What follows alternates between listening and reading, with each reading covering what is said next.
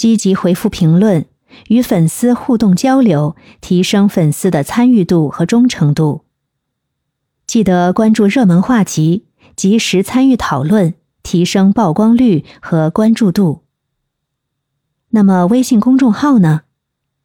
在微信公众号上，可以发布长文深度内容，分享职业心得、专业知识和行业洞察。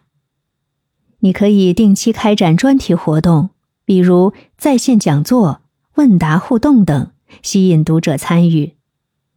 你还可以根据粉丝的兴趣，提供个性化推送，增加订阅和阅读的粘性。在小红书上呢，你可以以时尚、美妆、生活为主题，通过图片和短视频分享搭配、穿搭心得和生活技巧，强调真实体验感受，比如分享旅行经历、生活趣事等，赢得粉丝的信任和喜爱。